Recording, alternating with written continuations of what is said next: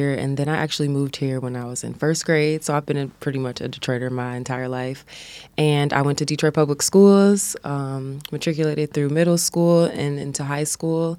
And then um, I actually have been a part of the community as far as like chemistry goes and STEM for the past five years. So Okay, so before we get into all of that, let's get, let's get more into your mom. You said your mom is from the D. Mm-hmm. Uh, was was she born here, or did her were her parents from someplace else and made their way here? Um, my grandmother is originally from Mississippi, but okay. um, yes, my mother was born here. She went to Cass Tech, mm. like so. yes, she's a okay. technician. Okay. so uh, Mississippi, that's the roots, but mm-hmm. your mom made her way here. What neighborhood? Um, let me think. I know that it was considered the hood. I don't know exactly, but um, I would. I actually have to ask her. Wow. Okay. But from the west side, I know the side at least. Okay, so from the west side, yes. and then along this journey, you you move here the first grade. Mm-hmm. Yes. You remember the neighborhood you moved to when you got here? Um, it was near Redford. Okay. So um, we lived in. We actually lived with my grandmother when mm-hmm. I was mm-hmm. younger, um, right off of Evergreen and Grand River. Hmm. So yeah, I remember that. okay, so West Side community.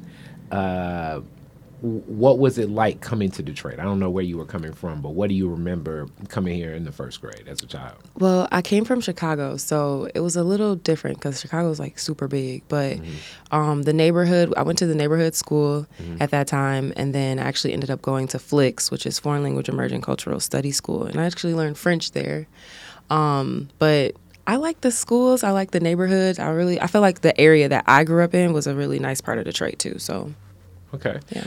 All right, and FLICS is one of those. It, it's it's a program in school. When people talk about Detroit Public Schools yeah. being this, that, and the other, FLICS is like a shining star. So it's a very immersive foreign language experience for a student, meaning mm-hmm. that like if you're if you start at FLICS and you're in second grade and you have Japanese, you're going to be speaking Japanese probably half the day, yeah. if not more. So it's not like you know, it's not like how you are on uh, Duolingo trying to learn Spanish. It's like seriously, you know, what I'm saying? Like an immersive experience. And a lot of the students there have traveled internationally right. at um, grade school levels. Yeah, I, actually, when I was in fifth grade, one of my best friends, her grandmother um, was a performer in Germany. So we actually went to Germany and France um, when I was in fifth grade, and I was like, that was my first time out of the country, actually. Mm.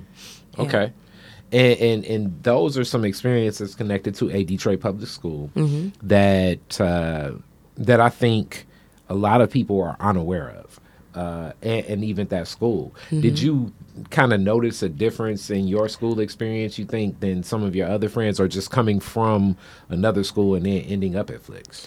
I definitely think so. Um, just the opportunities that were allowed uh, to us, and even going into like, although I went into a charter school, I was still in a, a Detroit school. I went to University mm-hmm. Prep. After that, mm-hmm. I definitely could see the difference from like the neighborhood school to FLICS to UPA. So, mm-hmm. yeah. Okay. All right. So from from FLICS to UPA. Uh, uh, w- when we think of charter schools, and it's a lot of different discussions and everything, but UPA is one of the anchor schools I think that stands mm-hmm. out as an institution uh, for for many people now. Like, because yeah. now it's like UPA is going on like graduates that have graduated, especially when we think of the middle school, for mm-hmm. like decades now. You know right. what I'm saying? Uh, what uh, what was that experience like?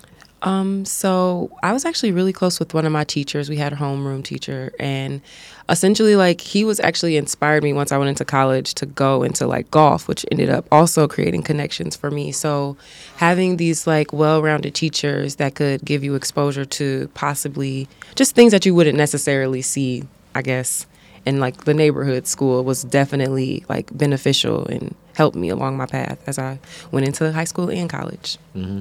And I, already know the people watching this are sitting at home saying like, "Is midnight golf for DPS kids?" Yes, there is midnight golf for DPS kids, and we know that program. Mm-hmm. But golfing is something that's uh, a different type of activity on board. I mean, mm-hmm. first off, uh, access to the courses, right? Access to the gear. Mm-hmm. You know, like uh, so it it excludes many people just they automatically, let alone black yeah. people. I mean, just the history of black people not being allowed in, mm-hmm. you know, on golf courses. Period. Um, right. In, in many country clubs.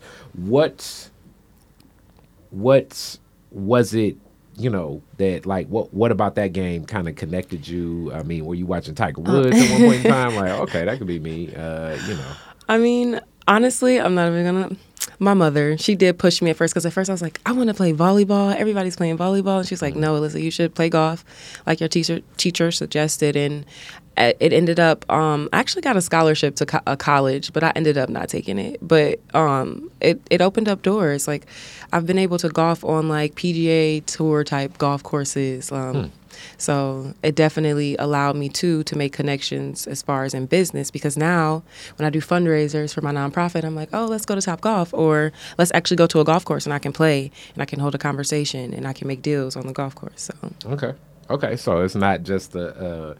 a hearsay type thing. yeah. Okay. It really works. It, it's like one of those things that you picked up. Mm-hmm. Um, and and along this journey, this kind of brings me to um, and I want to find more about college and everything, but chemistry, mm-hmm.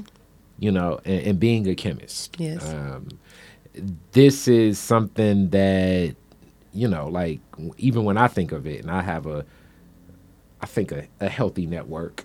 Running across chemists is not like a, you know, it's not like running across a mechanic or, um, yeah you know, like a is a, a teacher, a, a entrepreneur, mm-hmm. uh, which you are an entrepreneur, but like mm-hmm. a, when I think like a classic entrepreneur, like I, I own this car lot, yeah, I go to a restaurant, then I own a little bit of bar, and then I have some insurance company, a tax company, you know, um, it's different. Uh, and when I definitely think about chemistry, I, I, would assume it's not a lot of us, let yeah. alone black women in that field. Yeah. What was it that drew you? towards that direction and and how you know how natural am I, am I just is this an assumption or is it like it could be like a whole little like world of chemists out here um, there, I mean, there are networks. However, I do get that a lot when I tell people I'm a chemist, and they say like Breaking Bad. I'm like, no, but they immediately think about making, they immediately think of making the narcotic.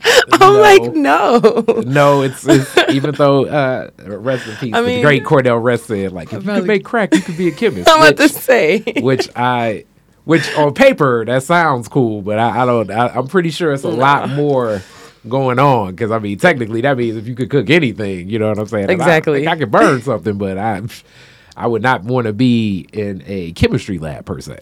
No, it, but honestly, the so the reason that I got into chemistry, honestly, when I was like, and this is a story that I always tell because it really like is true. I remember like sitting in my mom's rooms, like taking her perfumes, her lotions, and her sunscreens, and like making these concoctions at like eight years old, ten years old, and I'm like, "Here, mom, try this," and she's like, "Girl, stop wasting and my your stuff." Mom, and your mom actually would try the the stuff that you make. I mean, I would kind of force her to. You know, you got to support your kids, so like I'm about to break out from this, but yeah, I was gonna say your mom was your mom was running a risk. It's like I'm gonna put this on my I'm gonna put this on my top Let's elbow. Do a patch test, yeah. do a patch test. But she she literally like encouraged me to be creative. Like I was always into science experiments, science um competitions and like I, at that time it was considered like lame or like oh you're like a nerd and I didn't really I didn't really like the treatment about like in that area. But as I grew older I was like okay like I understand things that a lot of people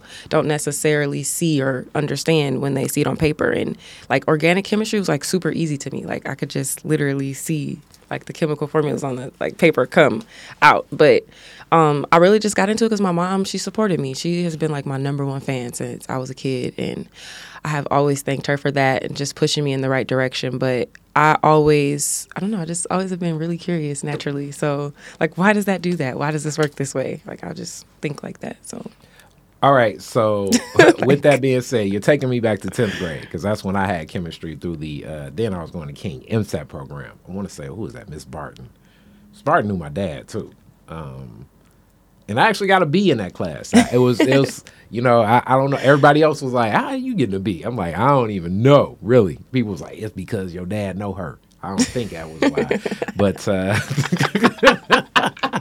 but I even remember the uh, periodic table. You know what I'm saying? I'd mm-hmm. be sitting there and they'd be like, "You're gonna need to use this one day." I'm like, "I ain't gonna be using this never."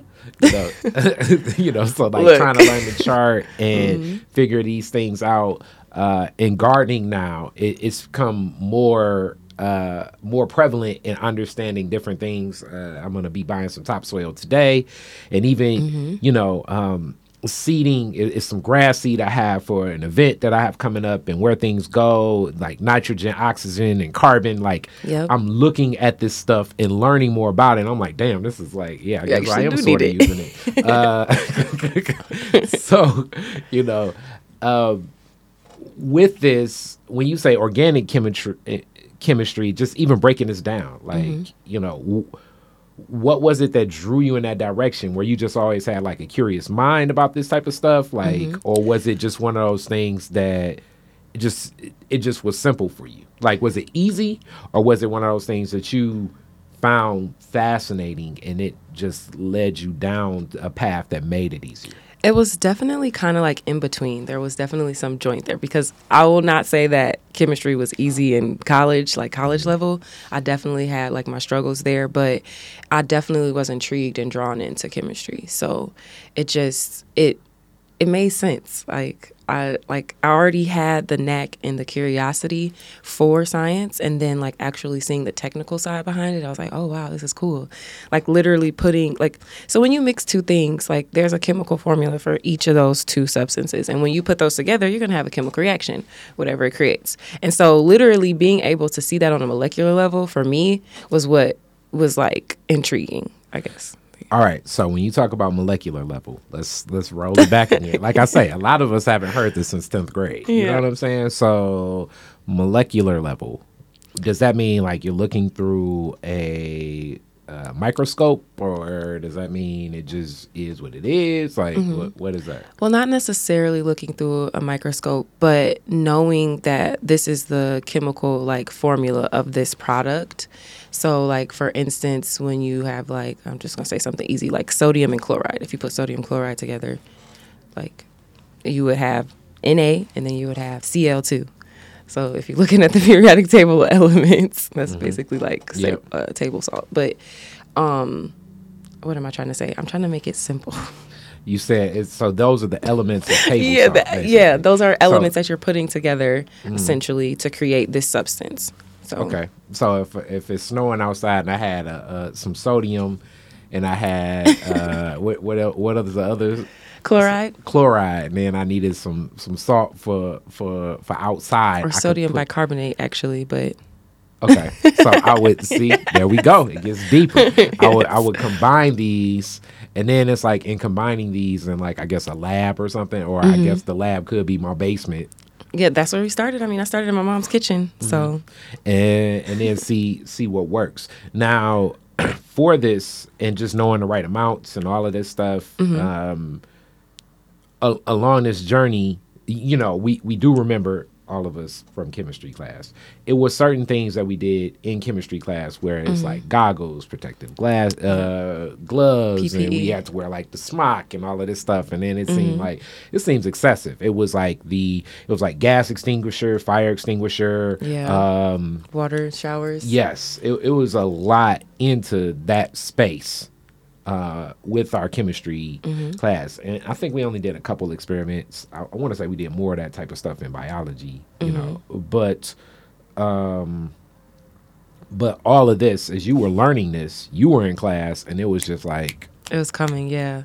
And it's funny because, like, I love my high school, but like one of my teachers, um, she was my biology teacher. She like she just swore up and down that um because there was only like five black girls in my class because i went to sacred heart which is um it was majority uh white people basically that went to the school. And there was like it was only 40 people in my class my graduating class but there were only about six of us that were women of color.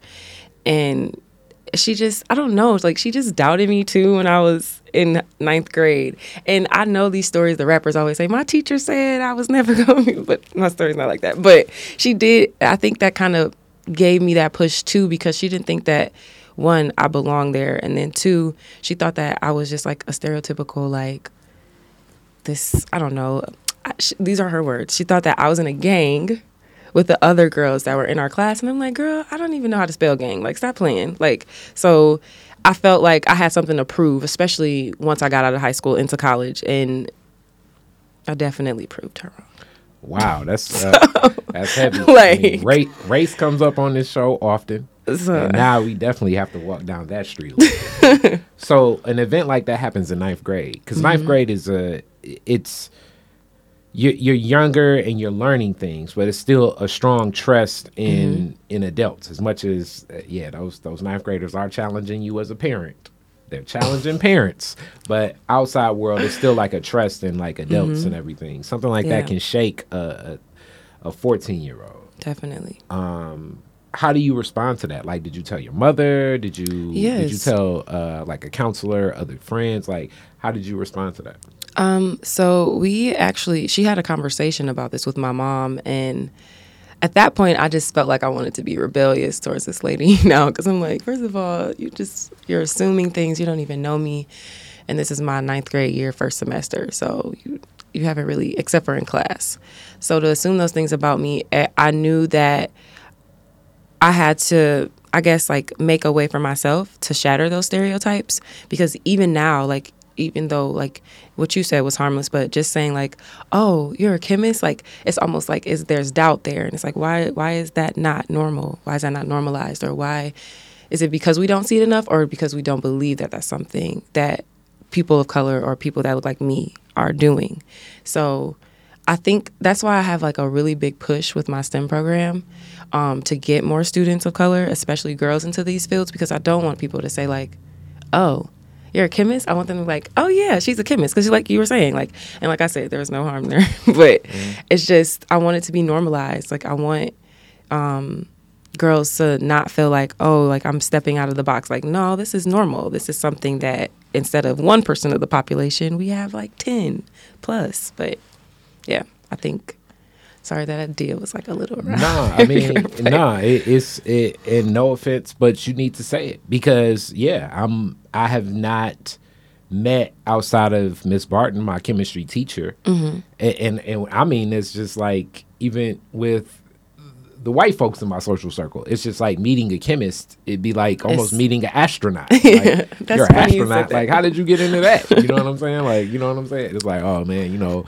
on the east side, it was this program. you know, it's like for real. Seriously, astronauting. You know what I'm saying? That, so it, so it's one of those things that I and I, it could be both too. Mm-hmm. It, it could be even in my statement, it could be some some doubt in mm-hmm. in the statement, and you know, I'm not one to believe so much in absolutes. It's like at what percentage, right? And, and even when it comes to prejudice, as, as mm-hmm. I often tell people, like prejudice just exists in society. Right. The challenge becomes when we marry ourselves to the prejudice to prove what our original prejudice was. Mm-hmm. Once it's established that it's like, oh, she know chemistry. then I shouldn't hold on, but it's like, no, but that's like that's like low level chemistry. It's like no, that's the extremist high level of chemistry of mm-hmm. the people I know. Because right now, when it comes to the the the authority on chemistry in my mind, and probably a lot of these people watching Detroit is different. Yeah. Alyssa Space, you're uh, you're you have galvanized the space as the subject matter expert in chemistry, mm-hmm. and definitely that shatters the perspective of what we've been perceived to see as a chemist. Right. Because what we've been perceived to see as a chemist is I'm all always wanted to talk about media and packaging is like you know, like some Einstein type dude, Doc from uh, what's that? Back to the Future. You know what I'm saying? Some old white guy. Uh, mm-hmm. you know what I'm mm-hmm. saying with with crazy hair and shabby clothing. Yeah, you know what I'm saying. And That's thick glasses. I, we don't think you know. Um, Beauty gimmicks. yeah, we don't think exactly. You you know, a young black woman, vibrant, uh, melanin popping. It's like we don't think that. we think, you know what I'm saying? We, yeah. we think something that has been, you know, accepted in our minds mm-hmm. just through media because it's like, who do you meet that's in this space? Right. It's funny though too, actually, that you brought up the astronaut because when I was younger, Mae Jemison actually was like the first black woman to space, and mm-hmm. I used to get teased all the time because my last name was Space, but I'm like, you know what? I'm, I like her. So I literally, I, I, and I actually got to go see her speak at Western after I graduated in like 2016, or I think it was the following year, 2017. And it was just like, it was like so surreal because I'm like, girl, I saw you in my textbooks when I was in high school, and now I actually get to meet you in person. So I know the importance of like being a leader or being like a pillar in your community, showing people that this is possible, that you can do this. So I definitely, it was just funny you said astronaut. I'm like, oh my gosh, Mae Jemison. but mm-hmm. yeah, definitely an inspiration. Now, now in, in that same space, you know, no pun intended, uh, you, you, you learn the, the in chemistry like how do when do you get to a point where you start branching off into like um, something more specific because i assume obviously it's food chemist right mm-hmm. now because yeah. god knows you know, we looking at what the hell is in food. Mm-hmm. It's uh, beauty chemists. Is mm-hmm. I, am sure obviously a lot of chemists work on like uh, right now. You know how much uh, um, is in you know cars and automotive like oil and stuff like that. Mm-hmm. Like when do you start transitioning from like I guess like core chemistry into, and then into like something more specific of like your own discipline? and then I have another question on top of mm-hmm. that. It's like, at what point do you learn your discipline to now say, all right, I learned core, I learned niche, but now I'm making my own product. So it's like, right? Like, at what point is it so to that? Um, originally, like when you go through college, you s- essentially take general chemistry unless you have like a, a minor in something in particular like immunology or something, like whatever it may be. But for me, I just took general chemistry because I knew I wanted to, net, net, like, I guess I wanted to do wet lab. So that's basically like um, bench work where you do testing and quality assurance. Because uh, my first job, after well, my first corporate job, because I actually worked with children with autism first for like uh, six months. But my first job, I worked at Pfizer as a quality assurance chemist. And um, okay, now with as as that, it's basically uh, you're you're testing the I'm guessing the the the formulas for lack of a better term. I mm-hmm. mean, I'm hoping I'm saying this right, but the formulas uh, that have been established from other doctors or chemists, and you're assuring that this that that whatever was written is like oh nah this is smooth this is cool.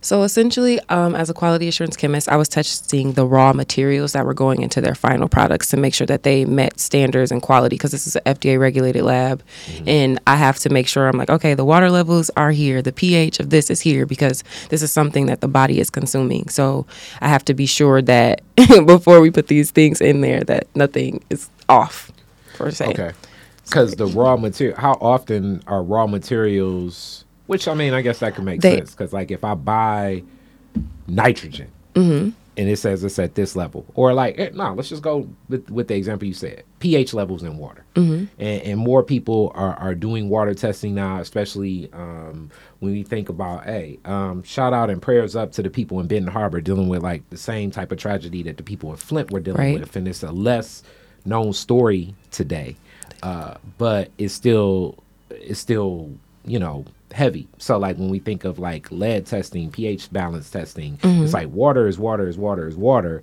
but it ain't necessarily water yeah. because it is so many other elements that go into purifying the water mm-hmm. and go into like even the way that it's dispersed through like possibly a home through the piping system. Like it, you know what I'm saying? You're buying this product, but mm-hmm. it's not necessarily there that so there speaking of water so I, I actually had a second job in quality assurance and it was a metal coating um, or plating company in ferndale and my job was to test the water levels. So because they would release this into ferndale water. So there were certain ppms which is parts per million of metal that is allowed into your public drinking water. And this is a you know industry industry um, industrial um, company. I'm not gonna name them but um, basically we were allowed to release like magnesium, nickel, um, lead into the drinking water. And You but got, you got all my conspiracy people. You. Look, they I gonna put me down for I telling this one. no, But they do. continue, So they literally like if they if the water levels, if the metal levels are too high, they would like basically block their um their drain to the city because like okay they're gonna have to do extra cleaning because the city would do extra cleaning on top. But as a um a manufacturer you have to meet these certain levels or they're going to sue you. They're going because you're you, at the end of the day, the city doesn't want to get sued by the residents if someone goes and t- takes a water test. And they're like, why is it like 10 parts per million of nickel and lead in my water and it's supposed to be less than 0.01? So, um, that we are needed definitely there, but um, that's basically like where I stepped in or I came in and made sure that this company wasn't releasing these this poisonous or water into the city. Um, but I don't know. I as far as food testing and things, I haven't really done research in that area, research and development, but definitely water and definitely pharmaceuticals. Um, they're testing to make sure that it's safe for the body. They're testing to make sure that they aren't killing their people, basically. So, um, So to to balance that out, like I know, like with pH, it's like pH Mm-hmm. up, pH down. Like, is that also the role as a chemist? Like when you when you test something like that, it's like, hey, this is what's happening. I think Mm-hmm. you can do this, and that will address that. Like. What what happens? Because like, it, does it or does it just end up being like, hey, it's a problem. It is what it is. Maybe you need to like. sometimes how- they do it that way. how does you, you know what I mean? How how as a chemist would be your role to like also come up with Mm-hmm. uh, courses of action to address this Yes. so through the chemical uh, reactions? yeah say? or the chemical processes so Mm-hmm. if um, the water was too acidic we would have to figure out how we could lower the acidity so that it could be more basic before we released it so you're also problem solving so based off of the parameters that you have for like this set of water samples um, you're going to test it, get your results, and then you're going to actually figure out, okay, so how do I lower the nickel? Do I need to add, um, I don't know what, I, I can't even remember the things we were adding to this water, but there were different like sodiums that would essentially absorb. Um, And that makes sense. So yeah, yeah, that we would add to lower it or, um, I don't even, like I said, I don't remember everything, but we definitely, there were tons of different methods that we took on like smaller samples to do to a bigger batch. and, and that's the other thing that because just like with cooking, now, now this is some chemistry you guys can follow. Mm-hmm. Yeah. You know, when you cook for yourself, it's like okay, pot of spaghetti for you Mm-hmm. and four is different than family reunion 20 five plans of spaghetti. You can't just say, all right, I usually use two bottles. So now, since it's that, I'm to just multiply it by 25. Like sometimes, the the what's the word? They could be off if you try mm-hmm. to size up a, a batch basically. But that's where the trial and error comes in. You're testing hmm. over and over again. So and then of course you would with a when i'm talking about like like a thousand plus gallon yeah, that's type of saying. yeah, But I'm so- sure the sample you have is probably like, Like, yeah, maybe even smaller less than than a water this. bottle. Yeah, Mhm. so because it's not, it's it, you can't take a sample of. You know, you can't Mm-hmm. Yeah. take a okay. Let me get just uh 150 gallons and just test that. You can't do that. Yeah. So um, it definitely, like I said, it was trial and error. Um, I really enjoyed it actually, just because, like, I mean, you're not supposed to mess up, but it allowed you to learn, you know, things on your own, and you can mess up before, of course, you release it. But we were on time restraints because they're always pumping out water. But this But- is also where I guess statistics Mm-hmm. and chemistry kind of match because we talked about sample and representative samples, Mm-hmm. and you need to have like uh, here we go, a classic one for you statisticians, margin of error. Yes. So you need too. to know margin of error from taking different randomized samples Mm-hmm. and then get to the margin of error that's needed for acceptance. Mm-hmm. You know, there's a lot more eyes. You know, I don't even want to get into everything, uh, you know, COVID related with vaccines and things like that. But one of the big key things that really opened up people's mind, taking us back to stats class, which I guess couples with chemistry class a little bit, was like, it needs to be at a certain level of margin of error for certain FDA approvals or Right. What what can and, and then you know then you start looking more and more it's like wow it's pharmaceuticals that are that are you know approved, then denied, then mm-hmm. approved again, and denied, and then tested again. And, yeah, recall. Like it, it was. It's like wow, this is like a, a, industry that's like a lot more fluid than back to what I love, the marketing of like, oh, here we go, it's just in your face, and it's just here right. evermore, forevermore. Um, you know, and, and, and how things go. Like even mm-hmm. the, I mean, you know, the baby powder uh, situation. Talc, yeah. yeah. There's there's a lot of products actually that have um, chemicals that are cancerous or carcinogenic because the FDA allows a certain amount of exposure to humans. So a lot of times, and this actually kind of goes into why I started an all natural cosmetic line because the FDA regulations on cosmetics are super loose in the US. Like if you go to like Europe, they're a little bit more strict, but here in the US, like essentially because of mass production, they allow like for instance, like a say a gallon of foundation. Like we allow one roach in there because this is the size of the batch and we understand that in a warehouse that contamination happens, this, that, and the third happens. So it's almost kind of like it's what they allow so that these companies don't get in trouble in a way but at the same time they also allow like different chemicals into products because of they need to have preservatives they're sitting on the shelves for who knows, like six months before they even hit the store. So they know that, okay, they can use this amount to the body because it won't get them sick. But I mean, over time, it may cause some side effects, but that's okay. They it's 10 years later, they won't know. They don't care. like, so, so I would say it's, it's, they're letting it go because it produces money.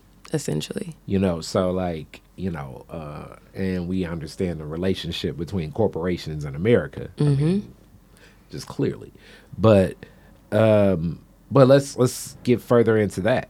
Cosmetics, beauty, um, it's definitely a space when when we think of it um, that it's great seeing a, a renaissance of of black women uh, entering more and more in that space. Mm-hmm. You know, like I, I, look at you know what Rihanna does with Fendi uh, or Fenty, and, and mm-hmm. it's like I'm like, okay, this is interesting. I look at, you know, um, I look at like even like the natural hair movement, mm-hmm. even my natural hair that's here, and then just a lot more natural products that in my mind, black women have always kind of like been in that mix, but mm-hmm. now it's more front facing, it's more marketed, it's more in front of people's faces. And so making natural products, mm-hmm. why do you think it's such a, a call to action for these natural products and why are black women clamoring for that?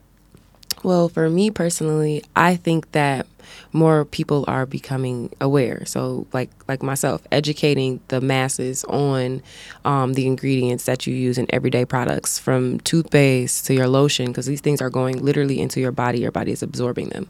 Skin is the biggest organ, and we all know you put well everybody doesn't, but you lotion every day. So paying attention to what you're putting on your hair, your skin, into your mouth, into your body has been a movement, I think, because we have been so like I guess, traumatized by the products that we have been using, the food we have been eating. And people are like waking up, I guess, now and are realizing, like, okay, this is the one body that I'm going to have. So I need to make sure that I'm putting the right things on it and into it.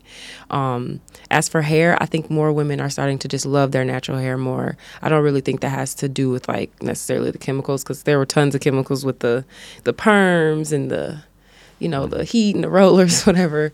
But I think women are starting to like black women in particular are starting to love their hair more and their natural selves um, more so than um, getting what is supposed to be like the European standard of having straight black hair, black jet black hair, and the the wigs. I mean, don't get me wrong, I love me a good wig. I was just telling you about that earlier, but I definitely have embraced my own natural hair more because I was just telling you about the big chop I did. I wanted to really like experience my hair for what it really was because I always felt like I was covering it up and um, I didn't always wear it out or style it because I didn't really know how to because I was doing that. So now that I'm able to really like experiment with it as an adult, I feel like I love it more now because I know what to do with it.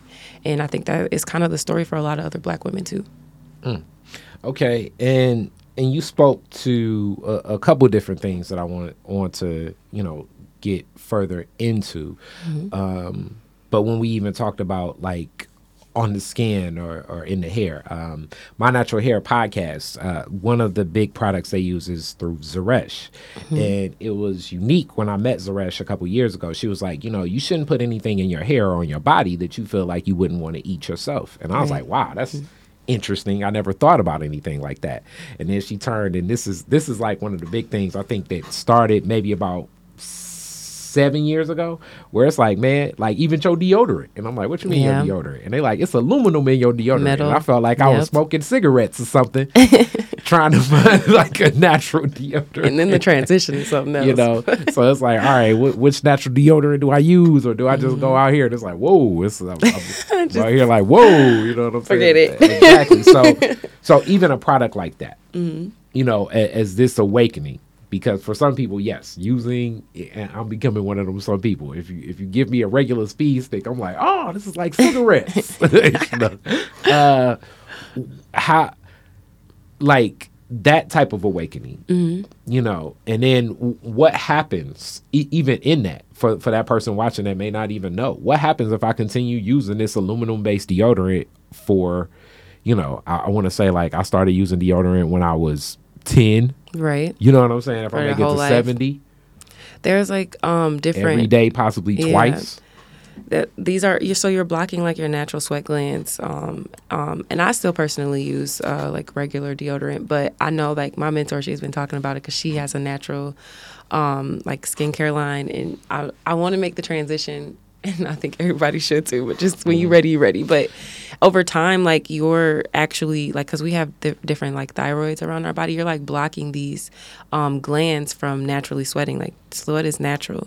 Um, even with uh, I'm trying to think like different perfumes and stuff like that because I used to stay away from perfumes when I was um, younger because I would have allergic reactions. But literally, like it's a natural function of the body. I know we don't want to have odor and things like that, but um, over time, like you can call like these products can actually cause cancer. Like, um, so blocking a sweat gland can lead to cancer.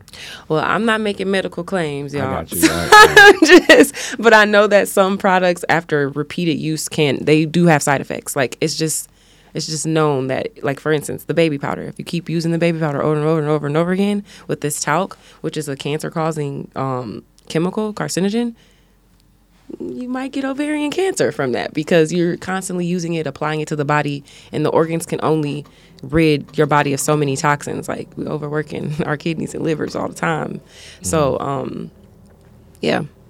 Okay. It's possible. So, so with like as this enlightenment for natural products mm-hmm. comes, mm-hmm. it naturally leads America to to to commoditize. That's mm-hmm. the term I want to use even what becomes natural. Right. So you're a chemist. Mm-hmm. So when I pick up something and it says it's natural, is it like in my mind, just knowing in America, it's probably like a percentage of chemicals that can be in something right. before you can call it natural or not natural. So it's like, all right, look, 65% is natural That's enough. over. You know what I'm saying? like, what is like, is it even barometers on that?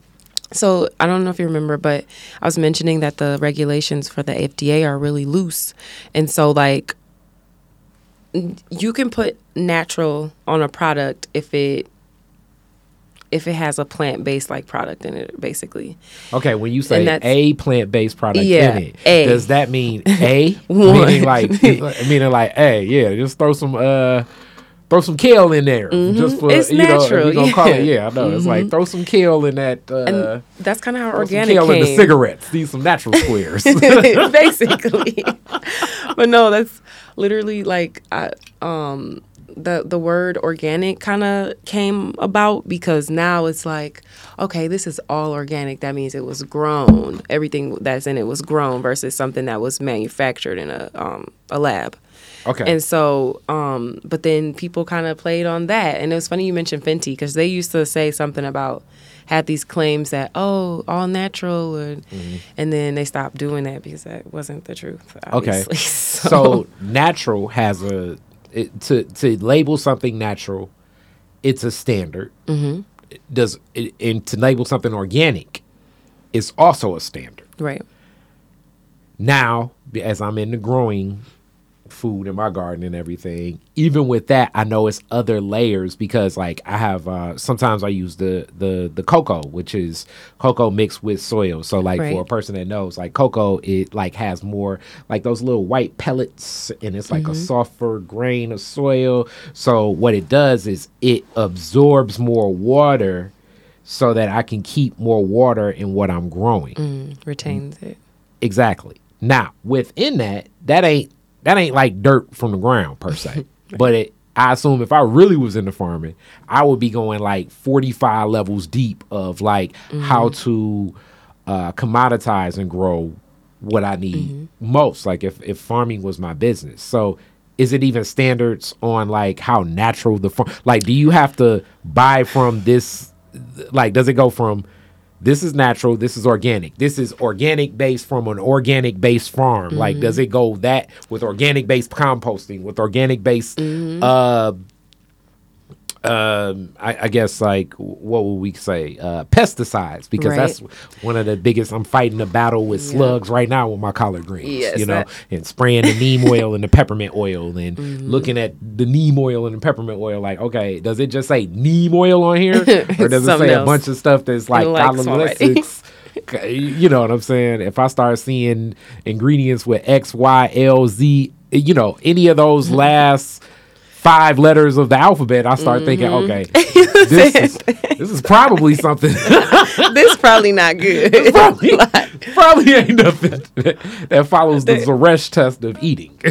Have you ever been to the grocery store and you see like the regular bananas and then the organic bananas? Yeah. do you like? Uh, do you know why is they're separate? I assume preservatives. Yeah. So like a lot of fruit and vegetables, they have to use like pesticides and things like that to grow them. Mm-hmm. Even like when you go and you see like, um, I don't eat this, but like catfish. Mm-hmm. Like you'll see like farm raised catfish and then like wild mm-hmm. catfish. So literally they're like in kind of indirectly like telling you like how this was raised or how it was actually grown. So um I, like I, I'm not a nutritionist either, but I know that I try to pay attention to the things that I eat, like when I pick up um, even produce, because there's so like you hear about the E. coli outbreaks all the time and fruits and vegetables and things like that. So it's it's a tricky game out here, honestly. But in in, in your space though, mm-hmm. the the beauty space, um, there too. I think one of the one of the challenges becomes I think with black women, especially just understanding black skin in right. the shades. Mm-hmm. When I mm-hmm. think of fashion and beauty, those can be luxury, high end industries, mm-hmm. and and that's what's so trippy sometimes when I watch so many black folks clamor for like that high end fashion, and I'm like, this really was designed for European women. Mm-hmm. You know what I'm saying, or European men. probably from like Italy and Spain. Right. So like if you're you know, a, a, a black man framed six foot two, you, you, know what I'm saying, and you're wearing Gucci, I'm not necessarily saying it looks off, Ford. but it just wasn't designed. But this Louis Vuitton was not designed for you in, in, space. So it's like that black woman in this, you know, I don't know, uh, let's say, um, uh, like a whatever, like a, a Versace dress or something. Mm-hmm. It and then this black woman walks in with like something like hand woven from Ghana, you know, kente cloth, and it's like, damn, she may get more attention because it's gonna fit with that in mind. Mm-hmm. I'd assume beauty products have to be that just on the strength of like um, you know, in most of my journeys at Wash, they were even saying just like the shades of foundations, mm-hmm. the way lipstick would look, what would be seen as natural, right. just isn't as representative throughout the spectrum of what black women represent. And right. I think Rihanna was looking to kind of introduce that more in that space. But many others uh, have been in that space. It's just her brand kind of because of her popular yeah. celebrity mm-hmm. moved it to the forefront too. Yeah. I honestly I think like before like 10 years ago, a lot of uh, companies, makeup companies, did not have dark foundation. Like you literally would have to like search high and low for that. Like after she released like I think it was like thirty or forty different foundations, everybody was scrambling like, oh shoot, we got to make sure we got foundation for everybody now. Because when you go in, you see like a thousand colors of white. It's like how many whites are there? like we need shades with like actual pigment in it. So um in that you know in that realm um, makeup just recently really became more inclusive. Um, mm. For a long time, even like the shades of red lipstick, like I used to hate wearing red lipstick when I was younger because I was a dancer, mm. and we had to wear the blush and the red lips, and I'm like, I look like a clown, literally, because you got me up here with the red cheeks and crazy red lips that doesn't match my undertones, and so um, when I even went into my lab to make these colors, I made sure that they looked good on the deepest tones to the lightest tones. So, um, and I feel like when you start with darker, you can lighten it. I know a lot of people say like, "Oh, start lighter, then you can add more to get to dark." But when and when I say that, I mean like when I create a color, I want to start on the spectrum of darker skin first, and then I want to kind of like phase it out. But see, this is where I'm talking about in design and inception mm-hmm. because you're going to think of you first. Right. So you're going to think of our people. Whereas historically, probably this was designed more than likely by white men, mm-hmm. but you know, mm-hmm. and then thinking backwards.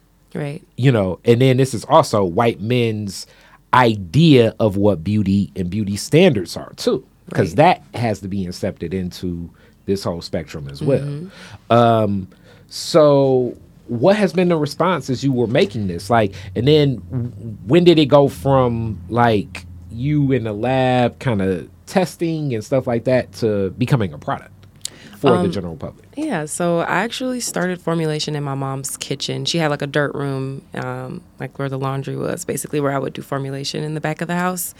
And I just tested on my skin, my grandmother's, and my mom. So I pretty much stayed in like the darker skin spectrum. Uh, this is after college, during college, after before? college, actually. Okay, okay. So this was um, while I was still working as a quality assurance chemist in Ferndale. Okay. So I would work like my little six to two a or six a.m. to two p.m. shift, and then I would come home. I would play in my little lab at the time, mm-hmm. and I would just experiment with different um, like pigments, like different micas, how they work together, and then I would also play around with the raw ingredients that I wanted to use in my actual lipstick. I should, I, I got, I'm gonna send you some pictures, but I do have like mm-hmm. pictures of back in the day when I had my little table. It's probably about this size in the back, okay, um, where I would play with these pigments, and essentially I just had my friends like, y'all gotta try this, come on.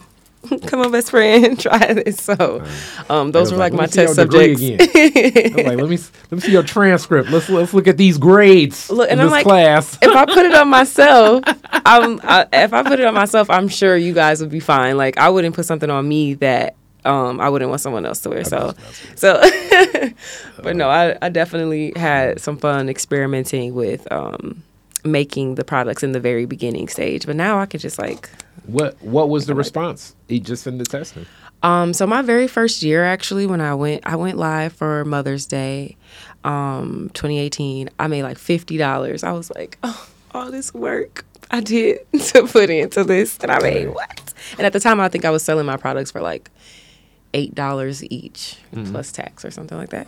So that's and like about that's six sales. Look, you start six. from somewhere. Yeah, okay. No yep.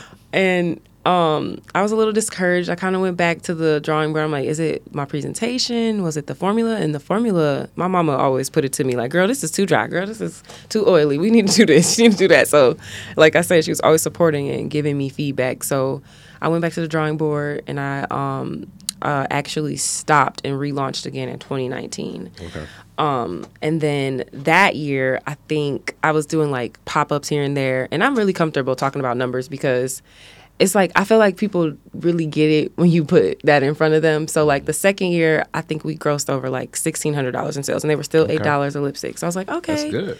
That's not bad because I'm I just crossed year four, so now. Um, I'm like, okay, now I need to just improve the packaging. So just last year we changed like our lip gloss packaging. We used to have like these little like dollar store lip gloss tubes, mm. and now you know, we got our logo okay. on there. You feel me? Um, okay. But um, we've improved packaging, and people like like especially women, they like visually appealing items as well. Sometimes the product don't even got to work.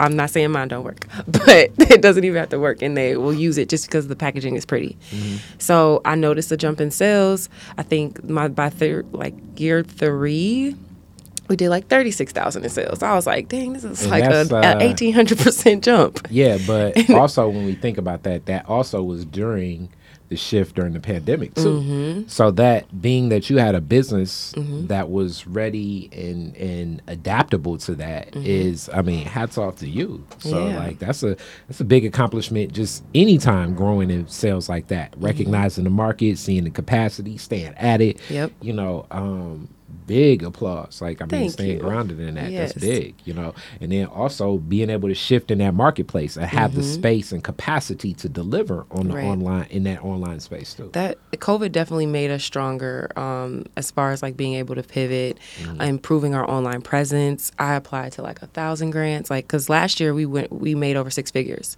mm-hmm. and I have two employees now and uh, ten contractors, so it's not just me now on payroll. So it's mm-hmm. like I got to make sure that we're performing and that we're doing what we need to do to stay in business, and then two, to have like to be able to give my employees and contractors an actual paycheck, not just some change here and there. Like this is like a real business.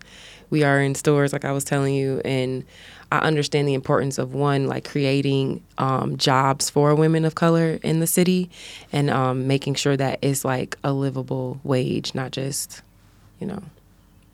So, Okay. now, now, now, and we're getting closer to the end, but I still have these questions. So now that you're more in this entrepreneurial space, mm-hmm. and that's always the thing with entrepreneurship, it's like you have the work itself, and then you also just have the work of the business, mm-hmm. like the like you say, onboarding contractors, dealing with vendors, meeting with teams, buying supply. I mean, mm-hmm. buying vendors yourself, like it's a lot of other things. Like, how much has the business taken you away from the lab? Um, so in the beginning, it took me away a lot. Like, I still handle a lot of the meetings and HR um, things, but now I have a social media coordinator who I have not posted on our social media in two years. Okay. I have um, a web developer, so I don't even know how to work Shopify for real. And she does mm. all of our updates. She keeps our website running, any issues that we have, things like that. So that has given me more time back. Um, I have an accountant who makes sure that like all of our payroll is run properly, make sure that everything in our account is good. Like, okay, you, you need to watch how much you're spending this month. So it's like mm-hmm. those things that are necessary. And then I also have a lead BA who is essentially like a manager. So she manages all the BAs that we have because we have eight uh, brand ambassadors. I can't manage all What is a brand ambassador? So a brand ambassador is someone who promotes our company, whether it via social media or they do actual pop-ups with us. So I'm at most of the events, but I have other ladies that help me work because the more people you have there, the more customers you're able to garner. Um, so um, it's kind of like a little hierarchy that helps me run it so that I can focus on formulation. I can focus on uh, looking out for grants for our business. I can focus on our classes that we do with nonprofits and schools. So uh, being able to kind of like let go and allow them to actually take lead in roles have, has helped me become more productive and allowed has allowed me to scale. And a lot of times, I don't know why, but black people in business are scared about doing that. And it's like you gotta find your team, your village to help you to grow your business, or you're gonna stay where you are. That's what's up. So, like in, in, a lot of ways, I'm thinking the brand ambassador serve in the same capacity of like a lot of people think. I don't know if most people know this. You know, the Mary Kay rep mm-hmm, yeah. is really idea from the ideation of Madam C.J. Walker. Right. Mm-hmm. So like, you know, and and not just that, like American business took so many ideas from Madam C.J. Walker. Mm-hmm. Just like of of, of definitely of building what would be brand ambassadors, doing the house party, actually delivering and showing displays of mm-hmm. of of like the person buying your product ended up being the person that sells your product. Like mm-hmm brilliant, brilliant, brilliant businesswoman. Yes. You know, uh, so so that model, as we see, and, and, then as you work that out, I'm sure they can be um, like so. When you're in the lab, do the ideas come from that team of brand ambassadors? Like, hey, everybody's saying they need a dot dot dot. you know, can you you know get in the lab and work that out, or are you working with other other chemists yourself now? Have you onboarded them? Are you contracting with some of them? Like, wh- what is that flow? Um, I actually have an assistant chemist. Um, one summer, I actually did an internship with a senior chemist who needed a, a, senior project. So she helped with formulation that year. And I was like, oh my God, I do actually need an assistant in the lab because it helps. Mm-hmm. And some like like myself wearing many hats actually my web developer has she like knows our like trade secrets basically. So she actually is a computer science major but she knows how to get into the lab and make things now. Like i've worked with her for over four years now so she's very well versed there and helps with that. But um eventually i want to like you know source out but now that i can keep it in house i'm i'm working with the ladies that i do have so. That's cool.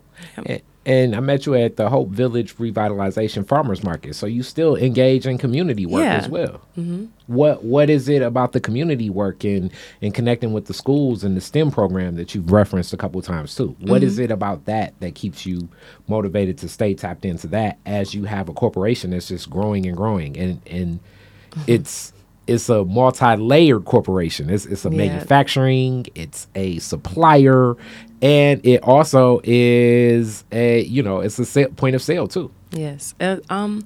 Well, like I mentioned before, I just really love science, and I really want to get more girls into that field and more students of color in that field. So.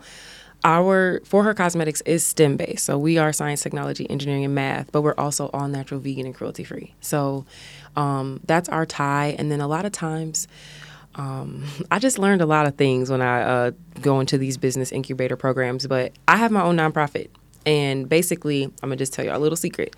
But um, my nonprofit supplies classes to these students, right? But my business sells the products that we use for these um, these uh, programs. So essentially, we're able to get our grants for our nonprofit and then we buy the supplies that we need to actually do these classes. Cool. So it's a, a ecosystem for yeah. lack like, of a better like term. When, it's like when you're in college and the professor has that book that they wrote, and it's like, yeah, yeah, of course we're gonna use so this like, book, oh, okay? But it's approved it's like, curriculum. I can't get this through, check.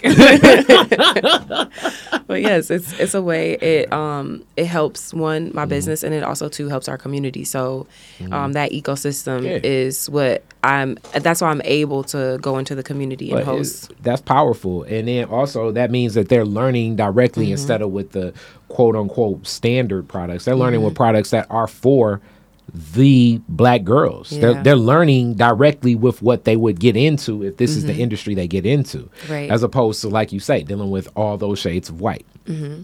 And speaking of which, as we really get closer to a close, yeah. what what are the best sellers? What what what's the best selling products?